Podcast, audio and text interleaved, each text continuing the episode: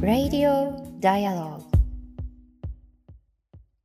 4月12日水曜日時刻は夜9時を回りました。Dialogue for People が配信しています。Radio Dialogue 本日の MC を務めます。フォトジャーナリストの安田夏樹とそして佐藤圭です。こんばんは。よろしくお願いいたします。なんかまだ冷えますよね外がねえ。ちょっと今日外で取材だったんですけど帰ってくる時わあ桜も散るなと思いつつ歩いてたら風が冷たいと。そうなんですよね。ねなかなんかすっきりとこう春が来てくれない感じですね。結構寒暖の差でねあの体調を崩す方もいらっしゃるので、あの皆さんお気をつけてとはい。いうところなんですけれど、マヤ F さん地元の図書館に入館問題とは何かなど6冊検本してきました。あこれは児玉弁護士とうん。今日のゲストの鈴木さんと共著で書かれた本ですね、うん。なんと6冊6冊検討されたんですか、えーあでもなるほどな。そういういいよね。そういうシリーズというか、はい。あるトピック関係の本をこうみんなでね集めることができたらコーナーとかできるかもしれないしね。ねそれもできることの一つですね。そうですね。ということをちょっと今ハッとさせられました。うん。さああのねちょっと気になるニュースが溢れているこうはい。昨今なんですけれども、あの皆さんもおそらくあのネットニュースを中心にご覧になっているんではないかと思うんですけれども本日あのジャニーズ事務所の創業者であるジャニー喜多川氏、まあ、もう個は人亡くなられた方ですけれども、から、まあ、繰り返しその性被害を受けたとして、あの男性が、まあ、実名でそして顔を出してで記者会見に臨んだといはい。うことがありました。でまあ、あのその男性の最初にこう被害に遭ったのがもう中学を卒業する前だったそうで、まあ、そこから繰り返しこう被害があの、まあ、受けていったということをこう彼は証言していて、はい。でまあジャニーさんご自身がその、まあ、はっきりとこう何かこう脅しのようなことを言ってきたわけではないんだけれどもやはりこうジャニーズ事務所のこう中では、うん。まあ、気に入られないと売れないよね、うん。逆にこうあの気に入られなかった場合干されるよねという,、こううん。そういったようなこう暗黙の了解があったという趣旨のことをこう証言されていて、まあ、これ暗黙の了解という圧で、その中でのこう力関係の中で、やはりこうまあ例えばその暴行脅迫だったりですとか明確にこう何かをこうあの脅すということがなかったとしてもやはり、まあ、ノーとは言いづらいような環境が出てくるできてくるというのは、まあこれ本当にあのジャニーズの問題に限らずいろんなところでこう指摘をされてきたことだと思うんですよね。はいまあ、特にあの大人と子供というあのこうした、まあ、年齢の差というのもあのバックグラウンドに大きい権力差としてありますようね。んいやあの最後にあのおっしゃっていたことであのすごくこう自分の中でうっと思ったのが、まあ、その男性がそのまあそういったそのジャニーさんのそういったこと側面をこう知らないでこうジャニーズ事務所にこう入所したということをこう証言していってでじゃあ大手メディアで報道されていてそれを知っていたらうん。違った選択肢がありましたか、ということを聞かれた時に、まあ、あの違った選択肢があったでしょうと。でそもそも未成年だし、まあ、中学生なのでで親がやっぱりこうそういうことを知っていたら認めなかったんじゃないかうんということをそうですよね,、だからやはりこうメディアの責任というのは重いですし、まあ、この力関係の中で、まあ、立場の上の人たち年齢の上の人たちというのが特にその未成年に対してこう近づいていってその延長線上でこう、まあ、性被害にこう引き込んでいくというこう構造というのは、まあ、これまでもこういろんなあの未成年に対するこう性被害の中で見受けられたことなのでこうした問題のね含めてちょっとまはいた特集をね、組んでいきたいなというふうには思いますよね。はいまあ、やっとあのこうした問題もう本当に20年以上前にこう週刊誌などで出たものがやっとこう、まあ、本人が亡くなってからこう世に問うことができたっていうのも、もしかしたらこれまだまだこう問うことができてない声ってどれだけあるんだろうかってそういう面にも目を向けながらやっていきたい取材ですね。はい、あのなかなか光が当たってこなかった問題という意味では、えー今夜のテーマにもこう通ずるところがあるかと思います、えー今夜は技能実習生と孤立出産と題して移住者と連帯する全国ネットワーク移住連の共同代表理事鈴木恵理子さんにお話を伺っていきます。あのこちらも皆さんにたびたびあのニュースであったりですとかあのこの配信を通してお伝えしてきたことですけれどもベトナム出身の技能実習生の方が誰にもこう相談できないまま孤立出産の末双子を死産してでそれが罪に問われてしまった。一審二審ではこう有罪判決を受けてしまったということがありました。3月にようやくこう無罪判決が出たということがあったんですけれどもなぜそれが罪に問われなければならなかったのか、うん、で技能実習制度そもそも何なのか。そして、えーこれも大きなあの課題ですけれども、まあ、今、入管法のこう政府案がこれから審議入りしようとしてい。るので、はい、まあ、この共生社会ということをこう考えたときに、うん、この法案ではない形でのこう改正とは何なのかであったりですとかそういったことも含めて鈴木さんに伺ってい。きたいと思います。はいえー、鈴木さんにお聞きしたいことだったりメッセージは YouTube のチャット欄すでにたくさんコメントいただいてますけれどもチャット欄であったり、えー、Twitter では「ハッシュタグ #D4P」D4P の D4P で皆さんのメッセージをお送りください。この後21時40分頃までお付き合いいただければ幸いです。さあ、あの、最近のニュースの中から気になっているものを今日は一つピックアップしていきたいと思いますが、はい、えー、今日これからお話ししていくあの鈴木さんに伺っていくこうテーマにもこう通ずることなんですけれども、えー、冒頭ではウィシュマさんの動画の公開そしてそれに対する斉藤法務大臣の発言について皆さんと一緒に考えていきたいと思っています。あのウィシュマさんのご遺族の弁護団がですねウィシュマ・サンダマリさん名古屋入管で亡くなられたウィシュマ・サンダマリさんが最後に過ごしていた居室の映像の一部を、えー、公開をしました。すでにご覧になった方なかなかちょっと、うんうん、なかなか見ることができないなという方もこうこれを聞いてくださっている方の中にはいらっしゃるんではないかと思うんですがあの私自身も2月に裁判所でこれをこう主張してもう助けてってで病院に行きたいというふうにこう何度訴えてもこうそれが届かないという中でじわじわと弱っていくことのこう残酷さみたいなものをこうまざまざとこう突きつけられたようなこう映像でした。でこれに対しての斉藤法務大臣のこう発言が、はいちょっとびっくりなね、こう発言だったんですよね。で、このビデオ公開について、あの記者団からこう問われた斉藤大臣が、これは原告側が勝手に編集して、マスコミに提供したものだというふうにこう、発言をしていて、いやあの、大前提としてウィシュマさんが亡くなられたのは国が管理する国の管理下の施設でここで起きたこう事件なわけですよね。でこの勝手に編集という斉藤大臣の言葉が、まあ、そういうこう責任に向き合う立場の人間の発言とはまあ思えないということももちろんですし、こう本質のこうすり替えでしかないんですよね。でまずあのウィシュマさんの居室の映像というのは計295時間分残っているとされているんですが、うん、あの今ご遺族があの国を相手に起こしているこう裁判の中で裁判所に証拠として提出されたのがそのうちの5時間295分の5でしかないんですよね。で弁護団が先週公開したのは本当にごくその一部なんです。で本来であればこれ入管の私物ではないので公の記録として多くの人たちのこう目で検証すべきもののはずなんですけれどもその公の記録であるはずのものを勝手に不開示にしてきたのは、まあ、他ならぬこう国側なわけですよね。であの今日の法務委員会のこう中でもですねこの発言についてあの斉藤大臣問われていたんですけれども事実関係を述べただけであっていいとか悪いとかそういうコメントは一切していませんというふうに答弁をしていましたが勝手にっていう言葉って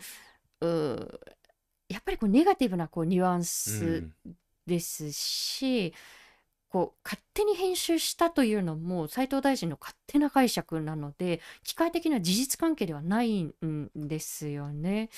で実はあの入管内部でこう起きてきたことというのは本当にこうこれまで発覚してきたことというのは氷山の一角でしかないはずですけれど、はい、これまでも内部のビデオがこう裁判などでこう公開をされていったというこう前例はいくつもあるんですけれど法務大臣が否定的なコメントをしてきたのっていうのはこう今回だけで、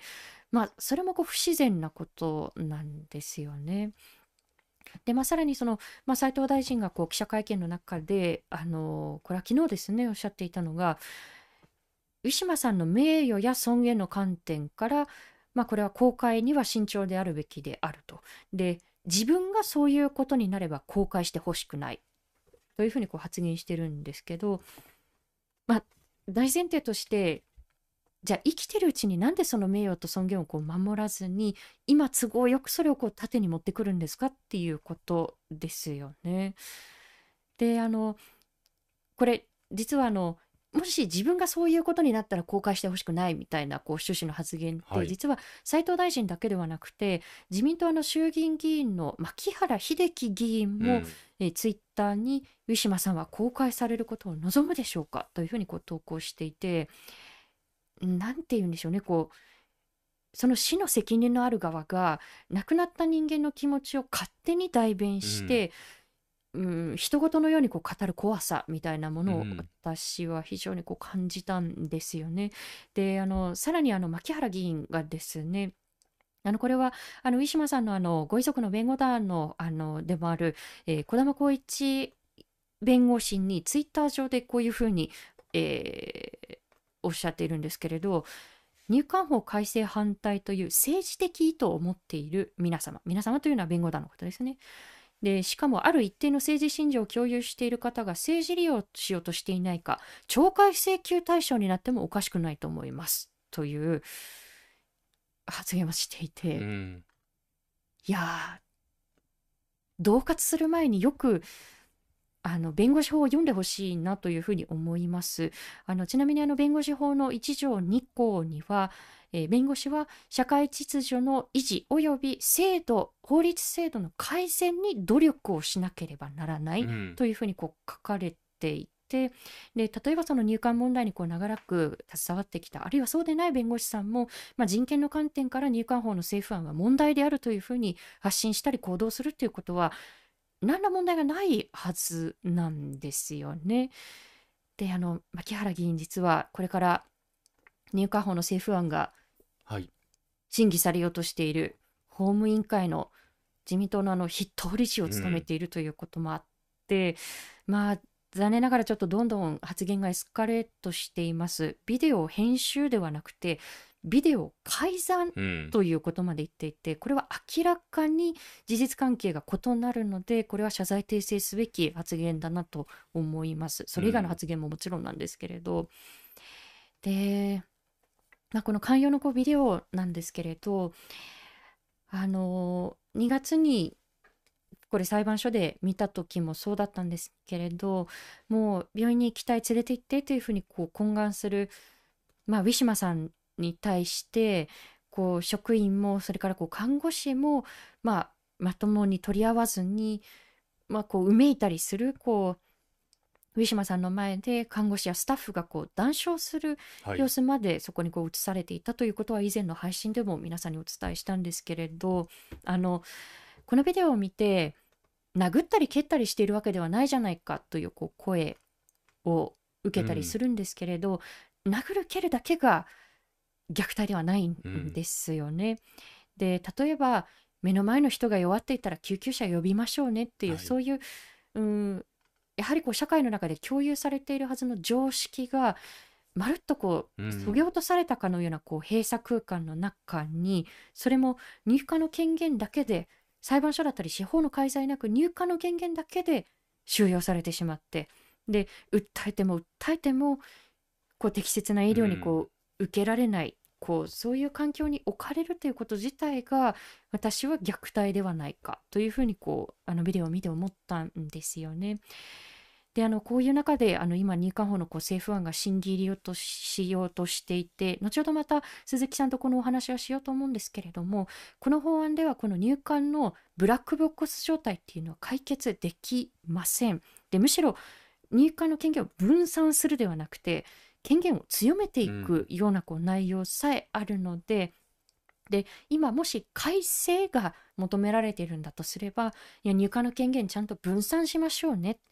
その意思決定のこうプロセスをちゃんと透明化していこうねっていうところこそ求められているのかなと思います、えー、この点については鈴木さんとともにまたお話をしていきたいと思います。はい。まああの今安田さんがおっしゃったように、まあ、このビデオを見てどこがこうね殴る蹴るもしてないしいいじゃないかっていうような方がいた時になぜこれが起きているのかって裏を想像するということすごく大切だと思うんですよね。うん、であの閉会の記事でもあの何度も指摘してますけれどもこれを誰かにやらせているっていう暴力性っていうことであったり。そうですね。今、はい、あのツイッターでもですね大山誠さんが本当に凡庸な悪という感じでしたというふうにね、うん、ツイッターそうなんですよね。そういう機会を作ってしまっていてそうした誰かの人権感覚を削り取るっていうことまでしてしまっているということ。そしてこういう声が上がるたびにまだやってるのっていうことをやっぱ社会に言わせてしまっている、うん、であのこれは逆に言うとまだこんな程度しか進んでないのっていう声をちゃんと市民の側からメディアの側から上げていく必要があるなっていうことを示している事件でもあるなと思います。はい。あの社会をこう前に進めるために本来必要とされていることは何なのかということを、えー、ここからはこの方と一緒に考えていきたいと思います、えー、移住者と連帯する全国ネットワーク移住連の共同代表理事鈴木恵理子さんをゲストにお迎えします、えー、鈴木さんこんばんは。こんばんは。よろしくお願いします。よろしくお願いいたします。さあ、あの鈴木さんのプロフィールご紹介していきたいと思います。えー、鈴木恵理子さんは国士舘大学文学部教授で移住連の共同代表理事、そして認定 NPO 法人多文化共生センター東京の理事などを兼任されています。えー、主な著書にアンダーコロナの移民たち、日本社会の脆弱性が現れた場所、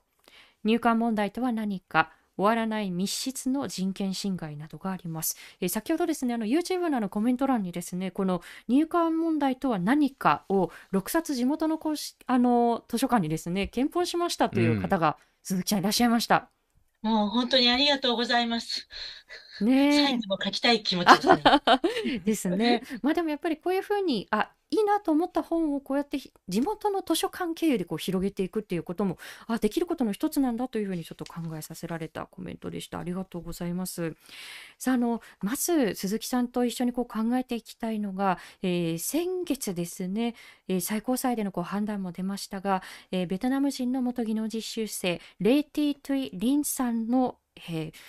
えー、裁判についてお話をしていきたいと思います。えー、私からですねあの主な経緯をご紹介していきたいとご説明していきたいと思うんですけれども、えー、リンさんはまず2018年の8月に技能実習生としてベトナムから来日をします。え、その後熊本県内のみかん農園で働いていました。でこれもまた鈴木さんとお話をしていきたいと思いますがやはりこう技能実習生に対するさまざまな人権侵害が横行する中で妊娠したり出産した技能実習生が、まあ、それを理由にこう帰国を迫られたりですとかあるいはその妊娠中に中絶を迫られたりということが相次いできました。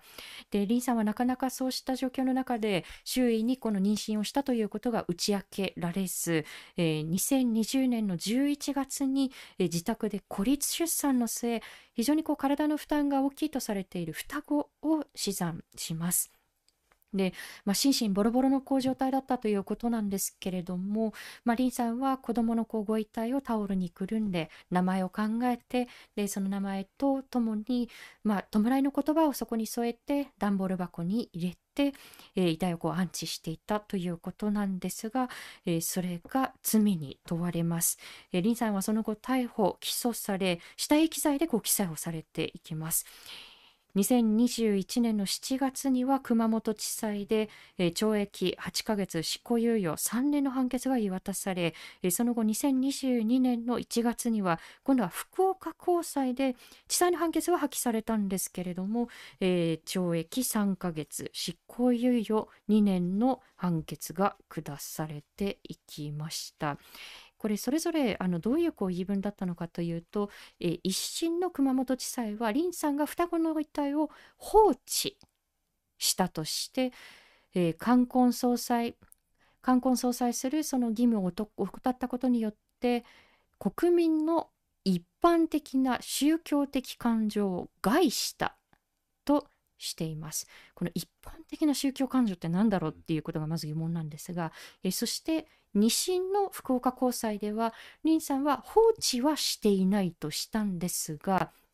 あの赤ちゃんが寒くないようにということで箱を二重にしてで蓋がこうパカパカ開いちゃいますよね段ボールって開かないようにセロハンテープで留めた行為を隠匿、まあ、隠したよねっていうことに当たるとしました。えこうしてあの林さんが一審二審で有罪になってしまったという経緯がありましたがあの鈴木さんこのまず経緯についてはどのように受け止められましたか、うん、そもそもなぜ死体遺棄という罪に問われたのかということが私にはわからないですよね。その、まあ、とりわけ日本人ではないそして技能実習生という非常に制約された状況の中で言葉もわからなく頼る人もいないこの日本で資産を経験する彼女の気持ちを考えたらこれを罪に問うこと自体は全くわからないです。うんでまたもしもこれが日本人女性だったら罪に問われたのかな？という疑問もあります。ああ、そう考えると、まあ、これ本当にこう重層的な問題が重なり合ってのことですけれども、背景にはやはり、まあ、警察あるいはこう司法であったりあるいはそれをこう取り巻くこう環境だったりですとか、うん、その中での外国人差別のこう眼差しというのが鈴木さん感じられるということですかね。そうですね私は少なからずそういったものがあったと思います。うんあの林さんがあの妊娠したことをこう誰にも相談できなかった、まあ、孤立出産をこうじゃあなぜせざるを得なかったのかというその背景にこう目を向けていかなければならないところを、うん、まあ、これはもう罪だということでこう問われてしまったということですけれど、うん、今おっしゃっていたようなこう、まあ、外国人差別のこう眼差しだったりですとかそれ以外にどんなこう背景が考えられるというふうに受け止めていらっしゃいますか、うん、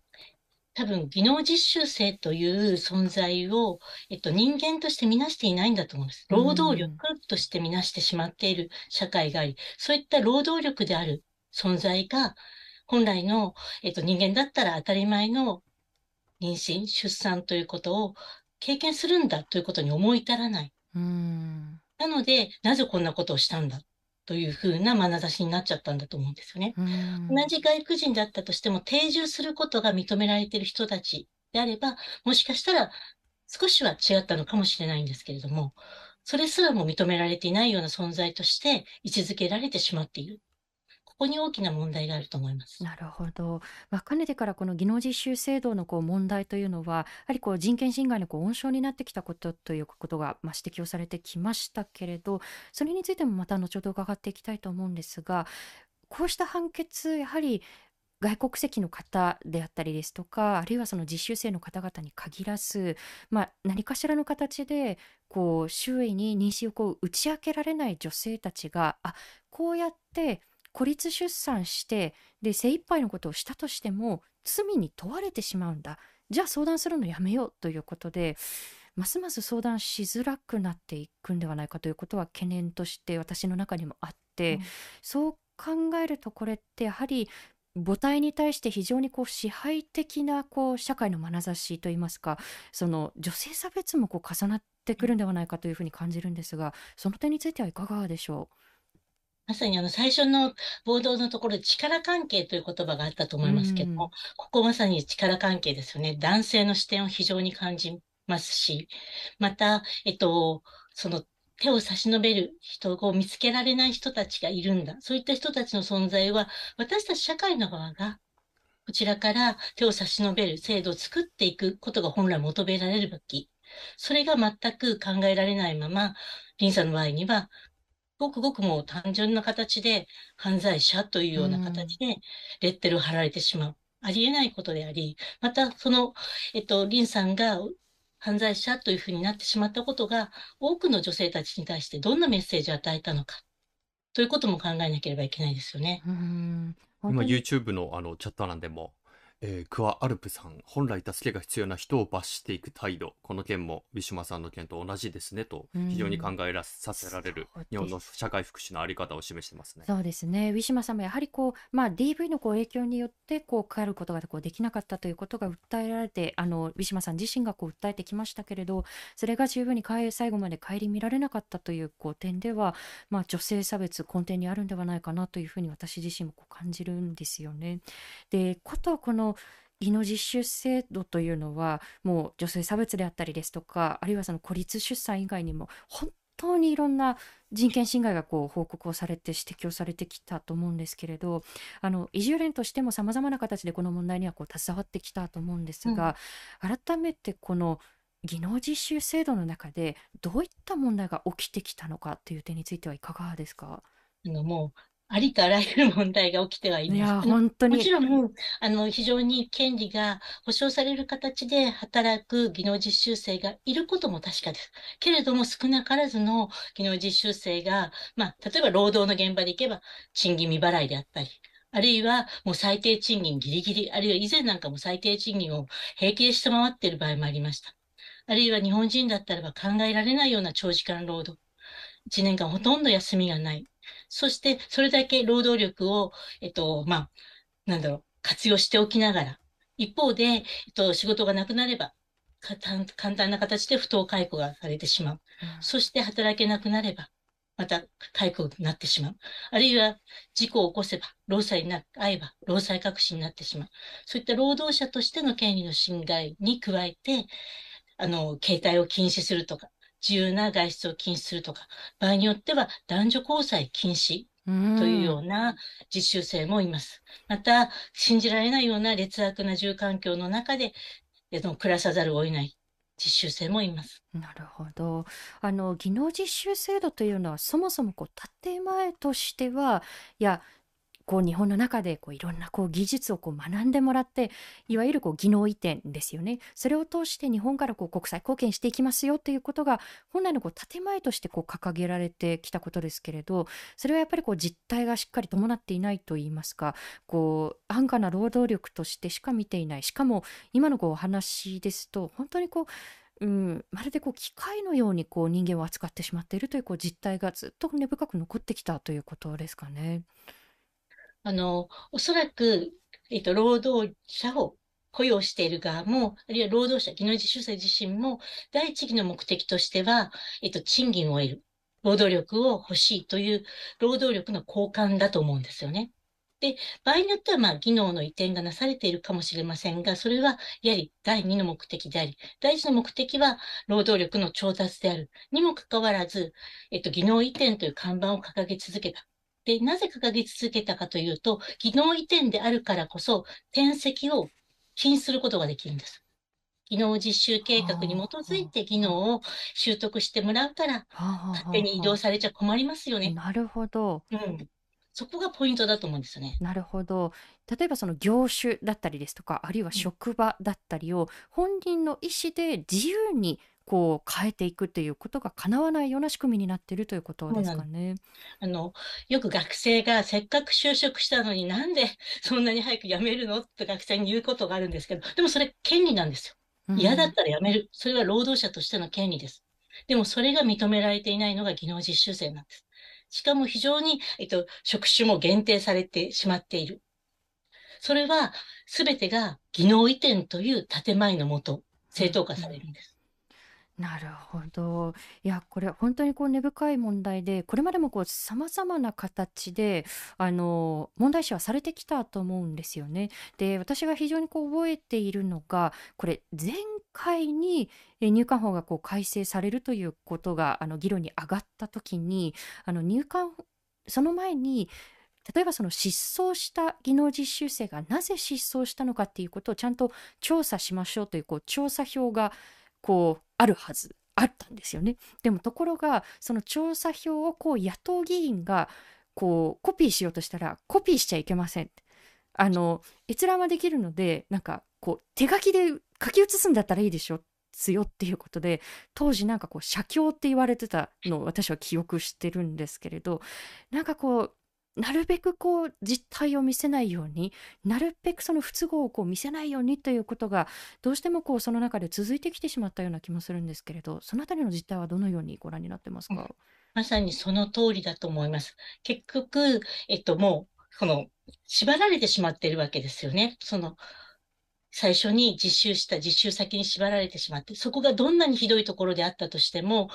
転籍できないんです。うん、そうするとひたすら耐え続けるか、あるいは脱出しなければいけない。脱出というのは失踪というレッテルで、うんうん、不幸という形になってしまう。その二者択一しかないんですよ。うんしかもこの失踪という名前の付け方自身、私は間違、まあ非常に間違っていることだと思うんですけど、失踪というふう、えっと、ラベリングをして、彼ら彼女らは、けしからん奴ら、勝手に逃げ出した奴らだというようなイメージを、あの、ルフしてます。でも実態としては耐えきれないんです。うん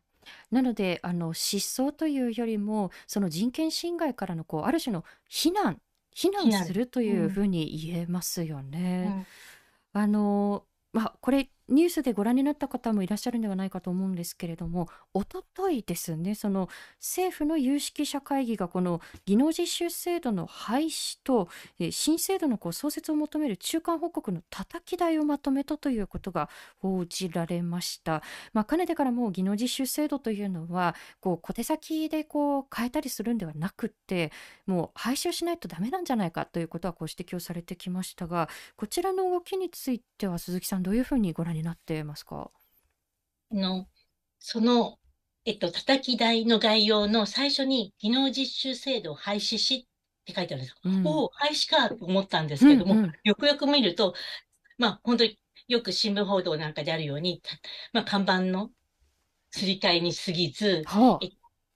人材育成という目的を残したんですね。これまでは、まあ、技能移転と人材育成だけの制度だったのが、人材育成プラス、まあ、えっと、労働力確保という二つにしたんですけども、ただし人材育成という、まあ、目的が残ってしまったことが、先ほどの技能移転ゆえに転籍を一定程度制限するということが正当化されてしまう。うん、そうすると、そもそも技能実習生の問題を生み出している大きな原因の一つが転籍ができないということなんです。それがある程度引き継がれてしまえば、技能実習制度の負の遺産というものも継承されてしまう可能性が非常に高いので、評価できない叩き台だと思います。なるほど。いや、なんかこう、単なる、このままいくと、もう単なるこう看板だけこう過ぎ替え方だけに過ぎないということになってしまいかねないということですかね。うん、そう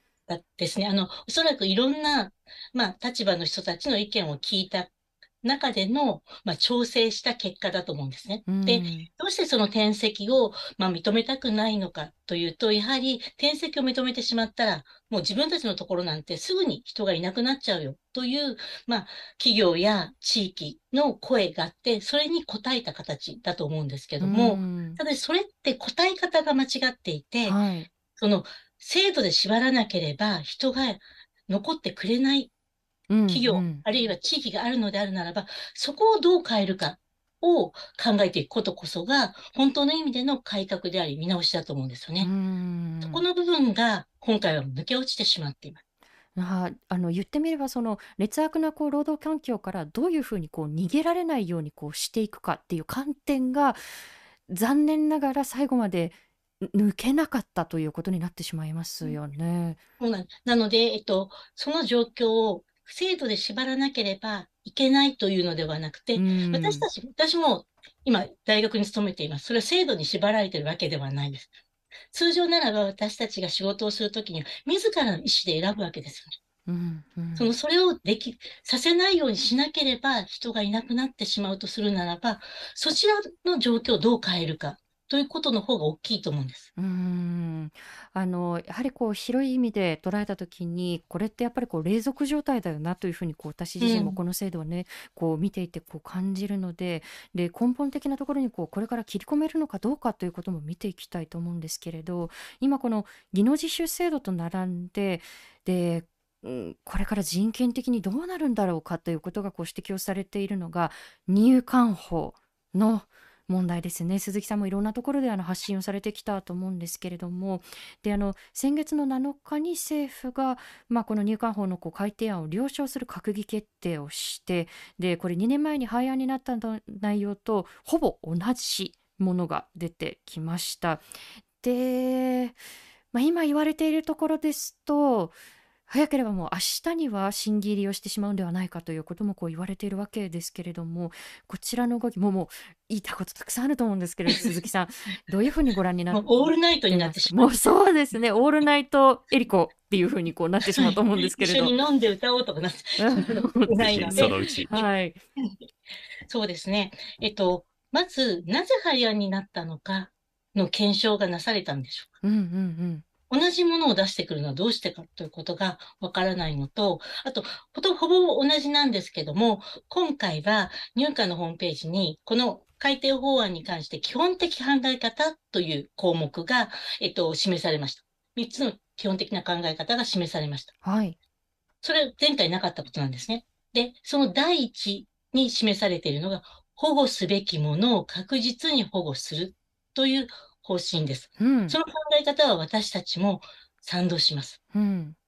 現行の入管法では、ウィシュマさんしかり、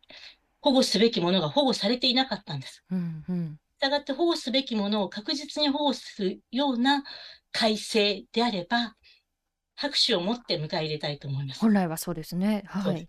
でも、どちらかといえば、排除を強化する方向に変わっていこうとしています。うんそしてまたその排除を正当化するために、まあいわゆる送還忌避者、退去強制令書が発布されても帰れない人たちをまるで犯罪者であるかのような統計、あるいは、えっと、実例を掲げています。うんあの入管が掲げたこの保護すべきものを確実に保護するっていうのは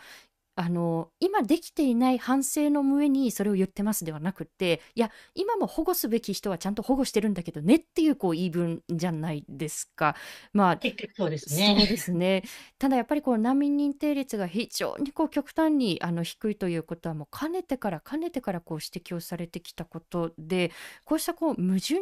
点だったりですとか、まあ、論理のこうほころびっていろんなところに見受けられると思うんですけれども特にこう気になる点というのは鈴木さんいかがですか？えっと、その難民認定率に関して言うと、補完的保護ね対象者認定制度。まあ、いわゆる、えっと、国際的な補完的保護とは似て非なるものなんですけども、うんまあ保管的保護認定者、えっと、対象者認定制度というものが導入され、これが導入されることによって、より多くの人を保護できるというふうに説明しています。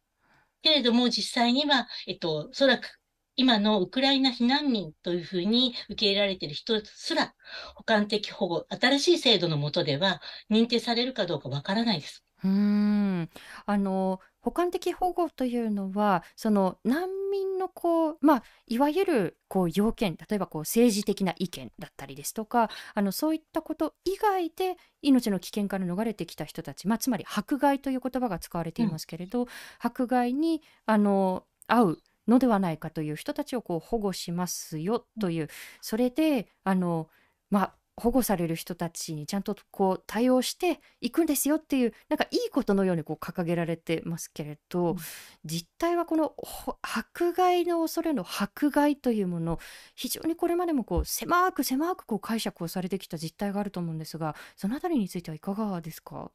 そのハードルは変わってないですよね。ん。えっと、そもそも保護すべきものを確実に保護するのであるならば、現在の難民認定制度そのものを見直すのが最初だと思いますうん。うんうんでもそれは一切今回の法案では触れられていません。それはそのままにしておいて、新たにこれを設けるから大丈夫じゃんって言ってるんですけども、うんその、それと、まあ、バーターな形で、えっと、いわゆる人道的配慮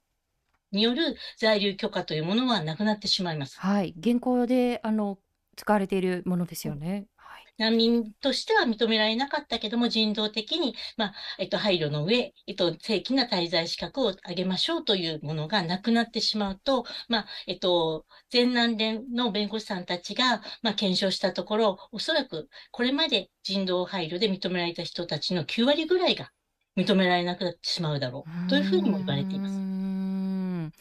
いやそうなると本当にこう保護すべきものを保護しがむしろこうむしろ狭まっていくんではないかと、言葉とこう逆行していくんではないかというこう実態がねあるように思うんですけれどあのこれ難民の方々がこうさらにこう送還の対象となってしまうんではないかというこう危惧もそうなんですがこう入管内部で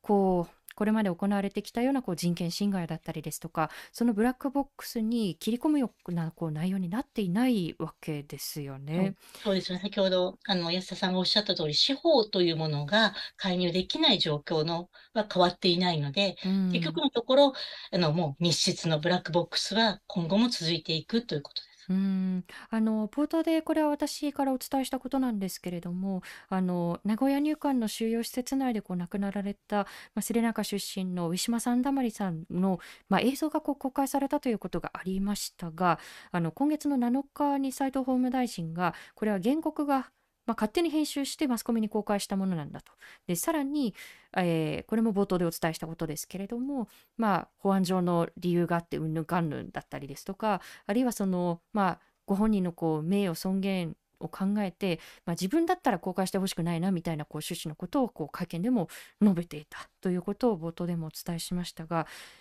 こうした法務大臣の発言自体は鈴木さんどういうふうにご覧になりましたか？ともうまあ、先ほど安田さんがおっしゃった、冒頭でおっしゃった通りなんですよね。で、そもそも斉藤法務大臣はビデオを見たのかな？ビデオを見て、あのような発言をするのかな、であるならば、法務大臣にの資格はないですよね。うんうん、人権を司る大臣であるはずです。うん、そうあのビデオをこう見たのか見てないのかっていうことは実はちゃんとこう明言をしていなくて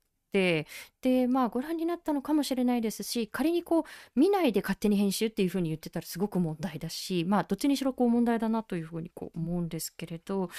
なかなかその責任ある立場の人たちがうんその責任こう正面からこう向き合わないということが続いてきてのこのブラックボックスだと思うんですよね。でじゃあこのもう問題だらけのこう入管法のこう政府案ではない形でもしこの入管のこう法律だったりですとかを改正しあるいはその新たに何かをこう創設したり新たなこう法律を作るということであるならばどういった改正が望ましいというふうに鈴木さんお考えになりますか？その保護すべきものが現状では保護されていません。うんしたがって保護すべきものを確実に保護できるような入管法の改正が必要だと思います。うんうん、ただし、この難民認定に関しては、そもそも管理を目的とする入管法の中に難民認定まあ、保護すべき難民の人たちの認定が入っていることそのものが、えっと、制度的にまあ、おかしいと私は思っていて、確かにもう、まあ、取り、えっと、取り締まるっていうこう目線、ね、そうですね。取り締まる中に、えっと、入れていること自体が、やはり、えっと、様々な問題を生んでいる部分もあるので、まあ、難民認定の手続き、あるいは難民認定後、どのような権利というものを保障していくかに関しては、別の法律を作るべきだと思っています。うんうん、でまた、えっと、まあ、近年、多文化共生というようなことが言われ、まあ、えっと、自治体なんかも様々な取り組みをしています。まあ、10年前、20年前に比べれば多言語での情報発信も増えてきました。それ自身はとてもいい方向ではあるんですけども、はい、やはり全く抜けているのは、権利の主体として外国人を位置づけるということだと思うんです。うんうん、したがって、権利というものを基本に置いた法律を、まず前提、大前提として作り、そのもとに、まあ、入管法があったり、難民認定の法律があったりしてもいいと思います。うんうん、その、技能実習生の人権侵害も、あるいは、えっと、収容施設における人権侵害も、外国人を人権の主体として捉えていないことから始まっているので、うん、まずそこから見直していく。その上に入管法を改正していくことが求められているのかなと思ってうん。いやこれはあの例えば戦後のあるいはこう戦前からというふうにこう言えるかもしれないですけれど、うん、主にその在日コリアンをあの想定したあの外国人政策をこう見ているとなおさら思うんですけれどもやはりこう日本のこう外国人政策ってこう外国人を今おっしゃったようにこう権利の主体あるいはその日常生活を送る生活の主体として見るのではなくてあくまでも管理監視の対象としてみてそれによってかっこ好きで話しますけれどかっこ好きの治安維持をしていこうという色合いが非常に強いなかなかそこから鈴木さん脱することができていないですよね。そうですね。どちらかというと後退しているような気がします。ああ交代というのはあのどういうところにこう感じられますか、えっとまあ、マクリー判決ってご存知だと思いますけども、はい、まあ、在留制度の枠内でしか外国人の権利を認めないと言われたものです。うんうん、でも、その判決以降に日本は様々な国際人権条約を締結しているわけですよね。したがって、それに基づいて見直さなければいけないはずなんです。うん、けれども、近年は在留資格の取り消し制度というものが、まあ、2004年に導入されるんですけども、そんな形で、そもそもある在留資格ですら危うくするような制度が導入され、そしてまたもっともっと問題だと思うのは、今、えっと、入管では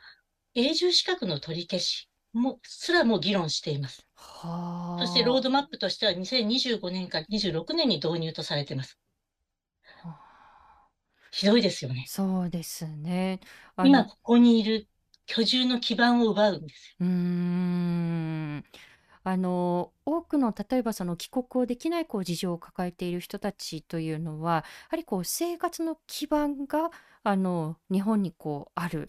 という方が非常にこう多いと思うんですよね。であのお子さんがこう日本で育ったりですとかご自身の生活基盤の全てがこう日本であったり、まあ、移住者の方々もこうそれに該当する方は非常に多いんじゃないかなというふうに思うんですけれどこれあの先日ですねあの鈴木さんもあのお話をされたあの勉強会の中であの児玉光一弁護士がおっしゃっていて非常にこう印象に残ったのが例えばそういう人たちを国籍国に全然何の生活基盤もないのに、はい、帰ってくださいねっていうふうに、日本からこう追い出したとしますよね。でも、生活のこう基盤が全くないところにこう追い出されたら、もう送還されたところで、その人たちはその瞬間からホームレスになるかもしれない。で、そしたら生きるために何かしらのこう犯罪に手を染めざるを得ないような状況が起こるかもしれない。何の解決にもなっていないよね。というところがただ追い出すだけでいいのっていうところがこういうところからも浮き彫りになってきますよね。よく安心安全という言葉が、まあ、政府内でも使われると思うんですけれども、うん、安心安全というのは日本で暮らす全ての人にとっての安心安全だと思います。うん、いたずらに自分の在留資格が奪われたり、あるいは知らない国に送還されない、そういった状況を作っていくことこそが大切なんじゃないかなと思うんですけどね。うんあのこの例えばその入管法だったりですとかあるいはその技能実習生制度技能実習制度これまあ外国人のこう問題でしょとかこう私にはこう関係ない遠い問題だなというふうにこう思うのではなくてやはりこう自分ごと一人一人のこう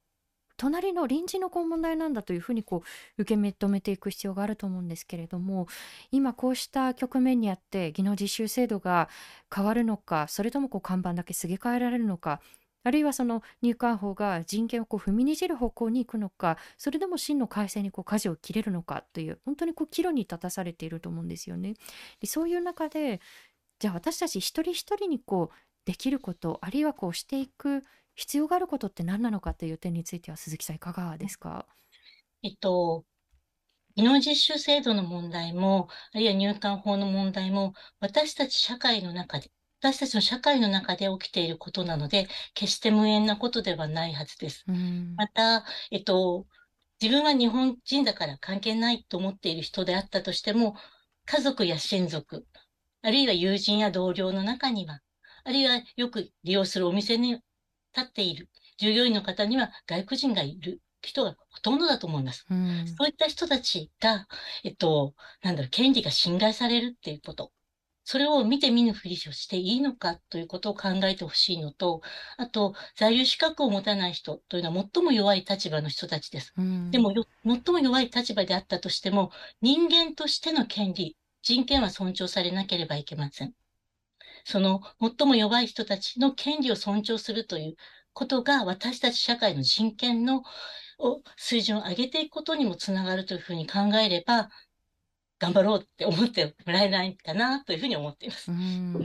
今あのつぶっこさんあの YouTube でコメントをいただいていますが、えー私は職場に JICA を通じて実習生を年に1回数週間受け入れたことがあるのですが JICA はこの問題にどう対応しているんでしょうか？というあのコメントもいただきました。まあ、あの実習生のこう受け入れというのは本当にこういろんなところが関わっていて、まあ、あの企業だったりこうあるいはその実習生にこう関わるこう、まあ、管理団体だったりですとか、まあ、もっとこう根深いところで言えばこう、まあ、本国その国籍国から人をこう送り出してくる送り出し機関が実はいろんなこう問題をはらんでいたりっていうこういろんなこう重層的な問題が見えてきますけれど鈴木さんいかがですか？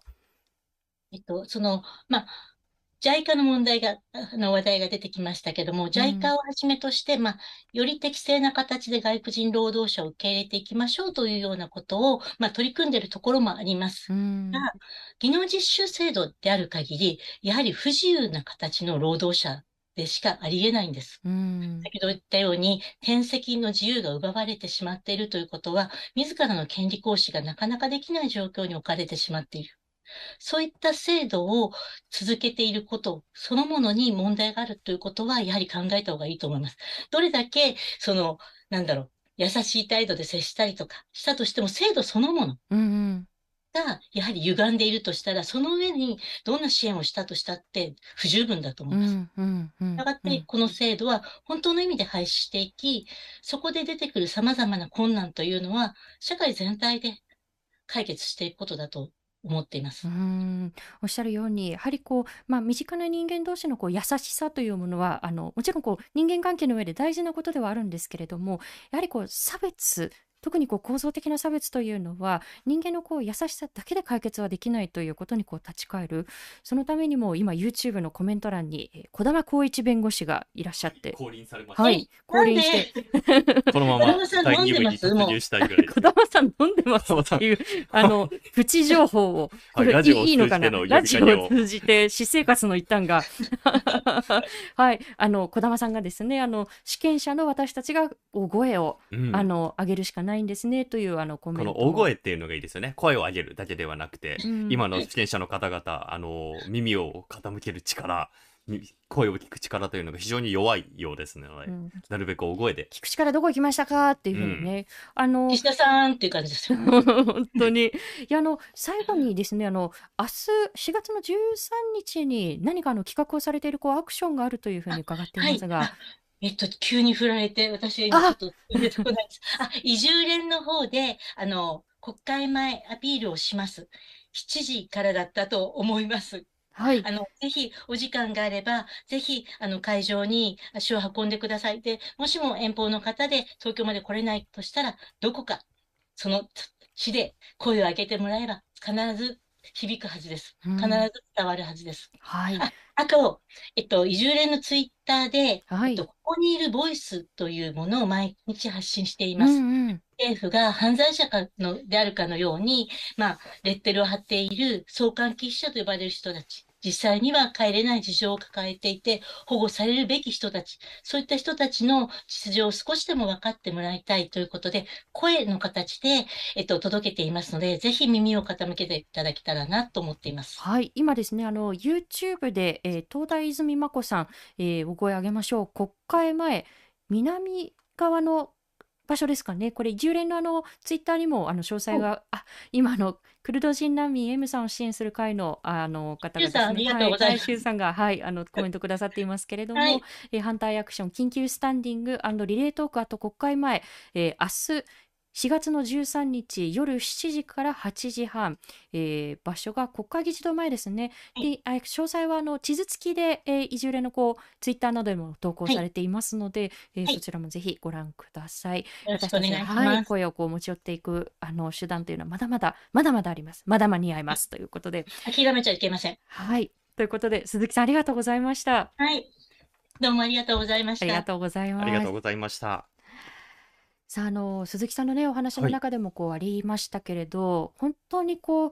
あのこの入管法をこうの政府案をこう通したくて通したくて仕方ない、法務省入管の側がいろんなこう情報を出してきました。ほらここにこうこんなこう外国人がいて危ないって思うでしょ？怖いでしょ？みたいな、まあ、そういうこう情報の出し方っていうのをこうずっとしてきているわけですよね。で例えばその中にはあの確かに過去にこうまあいろんな形でこう犯罪にこう携わってしまったけれどもすでにこう刑期を終えてこれから社会復帰をしていくんですという人もいるし、はい。はい、あの中にはその単なるこうオーバーステイ例えばこう入管法違反という形になりますけれど在留資格を失ってオーバーステイ状態になっちゃいましたっていう人がその中にこう計上されていたりですとか、うん、なるべく危なく見えるような数字にしてそれをこう提示していくっていうことがあってこれあの児玉さんがあのツイッターでもあのご覧あのおっしゃっていたんじゃないかなと思うんですけれどもそうやってやはりこう危ないでしょ？危ないでしょ？っていうふうに今この社会でこう生きている人たちの名誉尊厳をずっと傷つけ続けているのは誰ですか？っていうことをちょっと改めてねこうそこにこう立ち戻って、はい考えていかなければいけないなと思いますよね。はい、先日あのイラクであの取材していた時にアソス・ハルディさんっていうあのずっとあの政権に声を上げてきたずっと戦ってらっしゃったジャーナリストの方にお会いしたんですけれども、はいはい、まあ、彼の言葉でもすごい印象的なのがその恐怖みたいなものを煽ろうとする人のその人たちがなぜそれを煽ろうとしてるのかちゃんと考えることだったり、うん、まあ、そうした波にこう持っていかれないように気をつけなさいっていうことは常々言っていましたね。この煽られている不安感とか恐怖っていうものが本当に実体のあるものなのかそしてこれは一体誰が何を求めてやっていることなのかっていうことを考えつつ僕らも日常の中での小さな態度を見直しつつやっていきたいなと思います。お肉田餃子さんいつも美味しそうなお名前でありがとうございます。はい、でも行きますというふうに。ね、名前を見てるとね。ですよね。はい、ありがとうございます。そうアソスさんのね言葉の中であなたの怒りやあなたの恐怖をいたずらにこう利用しようとする特にこう権力者には注意をし注意深くあるべきだ慎重であるべきだというこう声があって、はい、まさに本当にこうあらゆる問題に通じますけれどもとりわけマイノリティの人権問題にこう関わる問題では、うん、私たちここに立ち返っていく必要があるかと思います。はい、引き続きこうした問題を軸にやっていきたいと思います。はい。さあ、あの、今日の放送をもう一度聞きたい方、Dialogue for People の YouTube チャンネルにアーカイブをしていきます。えー、今後の放送のお知らせもいたしますので、チャンネル登録よろしくお願いいたします。えー、今日の放送は Spotify、Apple Podcast、Google Podcast、Amazon Music Podcast でも聞くことができます。えー、そしてこのレディオダイアログはサポーターの方々のご寄付に支えられています。えー、よろしければダイアログフォーピープルのワンタイムサポーターやマンスリーサポーターへのご登録もよろしくお願いいたします。さあ、来週、はい4月19日水曜日の放送なんですが、えー、以前にですねあの出版イベントでもご一緒したんですけれども、うん、安住あごめんなさい浅香海さんをゲストにお迎えして、はい、えー、ニュージーランドの在住です、えー、暮らしから見えるニュージーランド社会と題してお送りしていきたいと思います。あのニュージーランドはですねあの先日あのアーダン首相がね、はい、退任となりましたけれども、ね、そうでもやっぱりアーダン首相は、まあ、あの女性で、うん、それもこう30代であの首相になられて、でそして首相になってから、えー、産休を取ったということでも世界の中で話題になりました。であの2020年のあの総選挙ではですねそもそも投票率が80%を超えていたというこう社会背景もあるんですけども。ねはい、でやはりこうまあ閣僚に次々と例えば先住民族のこうマオリの方だったりですとか、うん、マイノリティがこう登用されていってそうなんかね今おっしゃったみたいになんか別の惑星の出来事かなっていうことがこう、たくさん、うん、たくさんあるんですよね。うん、かつこれあの海さんのですねあの著書の中であそうなんだと思ったのが今の日本では絶賛統一地方選というで、はい、もう投票ね終わったというこう自治体もあると思うんですけれども、はい、これからという自治体もあるかと思います。であの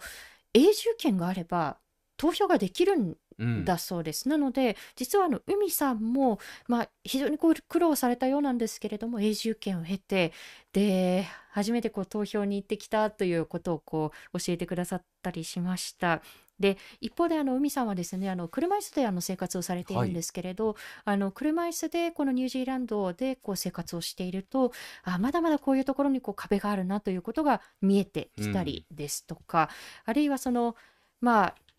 あの先住民族として言葉を奪われ文化をこう壊されてきたこうマオリ族の人たちに対するこう対応というのがまだ不十分な点というのがこう浮き彫りになってきたりということも著書の中で書かれていました。うん、ね、このニュージーランドの社会から見えてくるあこういうところ日本にもこう取り組んでいきたいな、取り込んでいきたいなということや、あこういうところはこう共通する課題だねっていうところをこう、一緒に考えていきたいなと思っています。はい、こういうところもどんどんビヨンドザボーダーで国境を越えて、みんなで考えていきたいですね。はい。ということで、このレディオダイアログ、来週のまたこの時間21時にお会いしましょう。えー、今回のお相手は、フォトジャーナリストの安田なつきと佐藤圭でした。ありがとうございました。ありがとうございました。おやすみなさい。ご視聴ありがとうございました。チャンネル登録やご評価をいただけますと幸いです。また、このチャンネルは皆様のご寄付に支えられております。ご支援、ご協力、よろしくお願いいたします。